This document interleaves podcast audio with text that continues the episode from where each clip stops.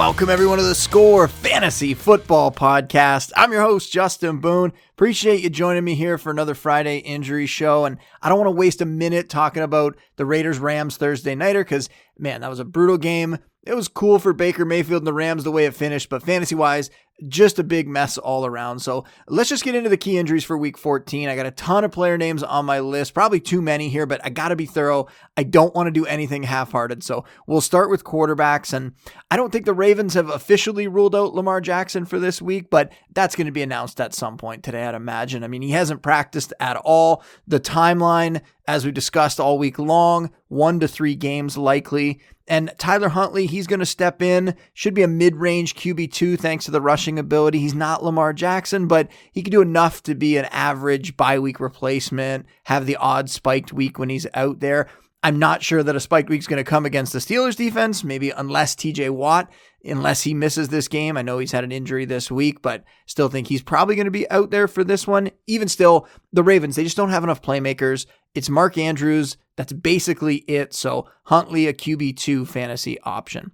Patrick Mahomes, he revealed that he suffered a bruised foot near the end of last week's game. Not something that you have to be worried about. He just, I mean, he didn't seem concerned at all. He just brought it up, I think, to let people know. I don't think it's going to impact his play. Just worth noting in case something happens during this game that makes it worse or unless it pops up again moving forward. Trevor Lawrence, he didn't practice Wednesday or Thursday due to that toe injury. He's expected to practice today, and then they're going to see how he feels on Saturday before they make a decision. Lawrence said that he expects to start, but we don't know if he's going to be able to go or not. I don't think we can just trust him on this one. So we'll have to see what happens over the next 24, 48 hours to see whether it could be CJ Beathard getting a start in this game. And Beathard wouldn't be fantasy viable. I mean, he would just be a low end QB2 or superflex option, even though the matchup against the Titans, not a bad one. I mean, Tennessee giving up the fourth most fantasy points to quarterback. So if Lawrence is active, he's going to be a borderline low end QB1, probably more of a high end QB2 just due to the risk of re injury there. But we're going to know more after today's practice, and we should get an update on that one Saturday at some point. On the other side of the field in that game, I should say too, Ryan Tannehill apparently dealing with a new ankle injury. It's different from the one he had earlier in the season when he missed some time, but he was limited on Wednesday, got back to a full practice on Thursday. So he should be fine. And he's probably going to be without one of his best pass catchers. We do have to say that. I don't want to spoil anything for later, but he is probably going to be without his best receiver. And we'll get to that when we get to the receiver section in a little bit. For now, we'll keep moving on to running backs. Joe Mixon, he missed the last two weeks in concussion protocol, but he's been back to full practices. He should be cleared to play this week. And the matchup, it's a good one too. He gets to go up against that Browns run defense. The only question is going to be whether Samaje Perine has earned more touches just based on how well he's played over the last couple games when he was starting. And no, I don't think we're talking about him taking Mixon's job. I don't think we're even talking about a 50 50 split or anything like that. Mixon definitely going to be the lead back when he's healthy, but Perine could siphon off a few more touches now that he's shown the team what he's capable of. So that makes Mixon more of a fringe RB1, RB2 for this contest. And Perine, Perine would be a flex option, but a guy that I don't think you could feel that confident that he's going to necessarily get double digit touches or something like that in this game. Saquon Barkley wasn't listed with an injury on Wednesday. Then he pops up with a neck issue in a limited practice on Thursday and Friday. And initially, I didn't think this was going to be a big concern at all. But then Brian Daboll came out today and he said that Barkley's status is up in the air, that they might have to wait until Sunday before they know whether he's going to play. So essentially, that he's going to be a game time decision. He said that apparently the neck is still pretty sore. So it could be gamesmanship because he was still doing some work out there at practice. But neck issues can be legit, especially for a running back. And I'm concerned now. I will say I'm concerned that Barkley could miss this game against the Eagles. It's also a bad matchup. Even if he plays, uh, if he's not 100%, he's got to go up against that Eagles front. So we'll see if we get any updates here over the next day or two. But Barkley, more of a low end RB1 or RB2 this week due to the injury and the matchup. And then if he can't go, Matt Breida, Gary Brightwell, they would team up to replace him. And in that scenario, I wouldn't feel good about either guy as more than a really risky flex option. Breida would be the one if you had to pick between them, but Breida still just kind of an unappealing flex option there. The Seahawks backfield. So we have Kenneth Walker with the ankle strain. He jammed his foot. We talked about that all week long, that jammed his foot has this weird injury. It's not an ankle sprain, it's an ankle strain. You have his backup, DeeJay Dallas. He's dealing with an ankle issue as well. And Pete Carroll suggested that that was of the high ankle variety earlier in the week. Neither of those guys practiced Wednesday or Thursday, so not really looking good for them heading into Friday. We did get Travis Homer back at practice though this week, and he's got a knee issue that he's dealing with. He's up to full practices now though, and Homer, he looked much improved earlier in the year. He's got the pass catching chops. He can be a decent fill in here, on top of the fact that his only other competition for touches might be Tony Jones Jr., who is more of a grinder type, didn't really impress last week. So if Walker and Dallas are out, which right now I'm expecting, you know, barring any surprising developments over the next 48 hours, then Homer's a pretty intriguing RB3 flex option. I think there's some upside there. He's going up against the Panthers. They're a top 10 matchup in terms of fantasy points allowed to running back. So Homer should be picked up everywhere right now. I put him at the top of the stash section and start sit stash quit this morning, but he's somebody that you could actually end up putting in your lineup this week. Leonard Fournette, he popped up with a foot issue on Thursday and then he wasn't seen at practice on Friday. So if that's the case, if he ends up being out, it could unlock Rachaad White again, although I will caution the matchup here against the 49ers is not a good one, but White's pass catching upside, I mean, that alone makes him worthy of low end RB2 status if Fournette's out, if Fournette's sidelined. So keep an eye on updates there, but we could see White have a, a, much better outlook for fantasy in this game if Fournette isn't playing. Lots more running backs we got to get to here. Mostly good news for the rest, though. D'Onta Foreman, somebody we talked about on Wednesday's show as an underrated player who could finish the fantasy season really strong. He's got a foot injury that kept him out of practice on Wednesday, but he was back to limited on Thursday. And both he and his head coach, Steve Wilks, they said all week long that they expect him to play. And now he doesn't even have an injury designation heading into the weekend. So that is very good since he's going up against the Seahawks. Seattle giving up the second most fantasy points to running backs this year. So as long as the game stays close, which it should, because we know Foreman not really involved in the passing game at all, doesn't get many targets. So needs the game to stay close. They need to run the ball a lot. I think Foreman's going to get a big workload in this one. I think he's got a great chance to deliver as a top 20 option this week. Najee Harris on the Steelers. He was a DNP on Wednesday. He was back to limited practice on Thursday. He's managing that oblique injury. There's no signs that he's going to be limited at all this week, though, at least not by the injury. He's got a matchup with that resurgent Ravens defense. That could be the bigger problem for him. So he's a low end RB2 for fantasy this week. Michael Carter on the Jets. He missed time with the ankle injury. Fortunately, he is back to full practice this week. He's not even on the injury report anymore. So then it comes down to how the Jets are actually going to deploy their backs because Zonovan Knight has been really, really good in Carter's absence. And Carter, when healthy, he was solid too. He wasn't great. He didn't overly impress anyone, but he was good as the lead back when he had to step in there after Breece Hall went down. So, according to Robert Saleh, Knight isn't going anywhere. I project, I think both guys are going to be used here with Knight having the edge and touches and goal line work, Knight being more of that low end RB2, high end RB3, and then Carter being more of a flex play against the Bills. And then we'll reassess next week. But I think that's going to be it moving forward. I think Knight is the better fantasy option for this week and probably for the rest of the season. J.K. Dobbins, he's been out with the knee injury, but he's back practicing. John Harbaugh said it's possible he could be activated to face the Steelers. And even if he is, it would almost be a bad thing for fantasy because it would turn the Ravens backfield into even more of a committee. So it would make Gus Edwards, Dobbins, and Kenyon Drake all really, really hard to trust, especially with Lamar Jackson missing time. So we're going to monitor this. If Dobbins is out another week, then Edwards could be an RB3 flex for you.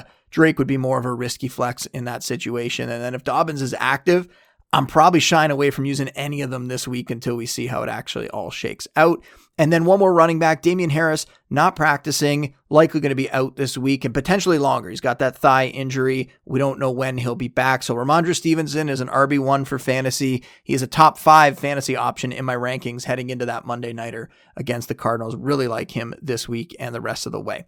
Let's keep it moving here. We'll go on to receivers. Jaylen Waddle on the Dolphins. He had the leg injury and now they're calling it a fibula. And I'm not sure I've ever seen anyone listed with that unless it was fractured or broken, but that's not the case with Waddle. He was back up to a full practice on Thursday, so he's going to be good to go this week. He'll be a low end wide receiver one for fantasy. Tee Higgins, back on the injury report. He was added with a hamstring issue on Thursday and soft tissue injuries midweek. Don't like to see that. Could be a little scary, but maybe this was just the Bengals playing it safe because Zac Taylor came out on Friday he said that Higgins is going to play, which means that Higgins should be in that low end wide receiver one conversation like normal for fantasy two. If he did end up being out though, Ja'Marr Chase, he would get a small bump. Tyler Boyd, he would be thrust back in the wide receiver two mix for fantasy. And it would also make Trent Irwin a, a dart throw flex at receiver because you have Hayden Hurst out at tight end. Uh, spoiler there, we haven't got to the tight end section yet, but Hayden Hurst probably not going to play this week. Mitchell Wilcox, his backup, he could step up. I mean, he's not really that appealing of a fantasy option, but he would even get a little bit of a bump into the low end tight end two range. But really, Irwin would turn into that third option. But we're spending too much time here because Higgins is probably going to play. So not really worried about that. If he was out, Joe Burrow also would get knocked a little bit. But hopefully, Taylor's telling the truth. Hopefully, Higgins is active and we don't have to think anymore about that one. Kind of weird here with the Browns receivers. So Amari Cooper, DNP on Wednesday, limited on Thursday and then DNP on Friday. And he was listed as non injury related rest hip.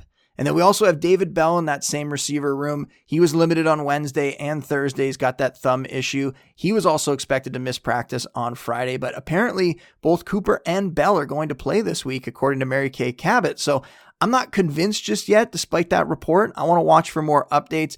Cooper's listed as questionable, but at the moment, Anyway, it seems like they're both going to play, but I'm kind of I'm cautious about that one. I want to see more updates over the next couple days, and we'll see. Hopefully, we get something overnight on Saturday from Adam Schefter, Ian Rapoport that confirms that. So Sunday morning we can feel confident about that one. But right now, I'd keep an eye on it.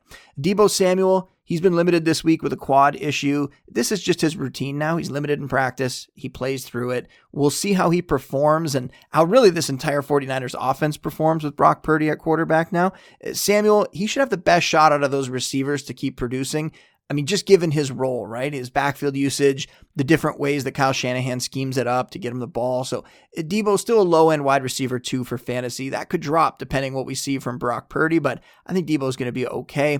Mike Williams, aggravated that ankle injury a couple weeks ago, but he's back to full practices. So if he plays, he's going to be more of a high end wide receiver three, just due to the risk of another in game aggravation. Maybe he misses time, but if he's playing, it moves Josh Palmer down into that risky flex territory. It also it's going to knock DeAndre Carter just right off the streaming radar. Gerald Everett at tight end too, he would take a, a slight hit. Keenan Allen's the only one that Keenan Allen finally healthy he's locked in as a high end wide receiver too, regardless of Mike Williams playing or not playing this week. And that could change moving forward. But this week, I still have Allen as a very strong start. But we want to see Big Mike back. We want to see him out there racking up yards, scoring touchdowns. Hopefully, he's close to himself down the stretch because we don't want to get teased again. We don't want to see him go out there and then have to leave mid game. That would be awful.